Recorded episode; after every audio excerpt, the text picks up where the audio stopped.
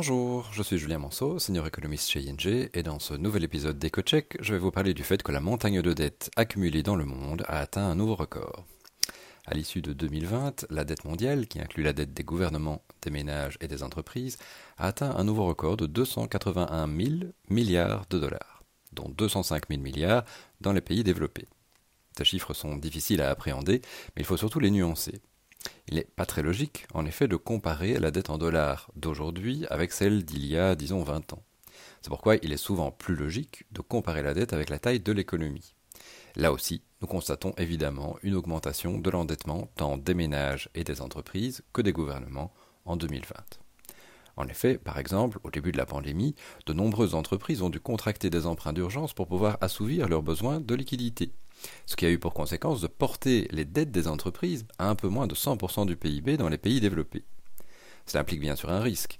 Le nombre d'entreprises qui s'endettent lourdement et qui ont du mal à payer leurs intérêts, sans parler du remboursement de leurs dettes, est en augmentation. Ce sont bien sûr des entreprises vulnérables et le risque est donc de voir un certain nombre d'entre elles faire faillite dans les années à venir.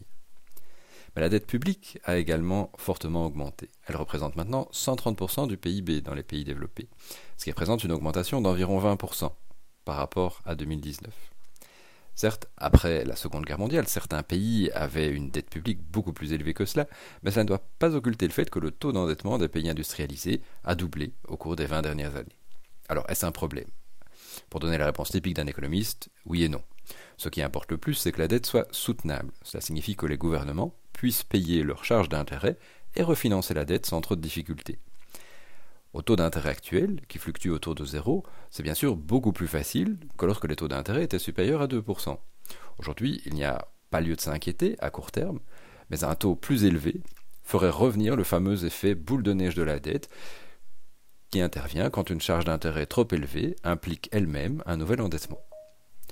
Il faut souligner en plus qu'une dette élevée peut avoir un effet négatif sur la croissance économique. Lorsque le gouvernement emprunte pour investir et donc pour stimuler la croissance future, c'est positif pour la soutenabilité de la dette. Le problème est que souvent, les gouvernements empruntent pour soutenir la consommation, comme ce fut le cas pendant la pandémie. Cela atténue le choc négatif à court terme, ce qui est nécessaire, mais cela ne crée pas de croissance future. De ce fait, ce que vous empruntez pour consommer plus maintenant, vous ne pourrez plus le consommer plus tard, lorsque la dette devra être remboursée.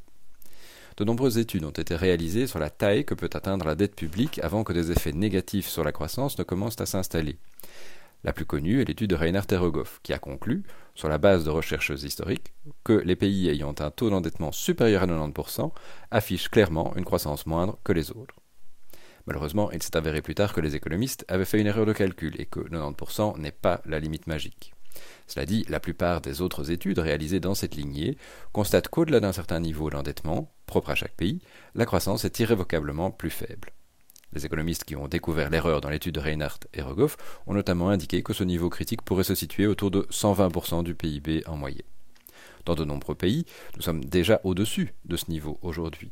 La Belgique, notamment, est en train de le dépasser. Ça signifie que pour assurer la soutenabilité de la dette, nous devons veiller à ce que la dette supplémentaire ne soit utilisée que pour des investissements qui stimuleront le potentiel de croissance à l'avenir. C'est tout le défi de la relance, en Belgique comme ailleurs. Je vous remercie pour votre attention et vous donne rendez-vous dans une prochaine édition d'EcoCheck.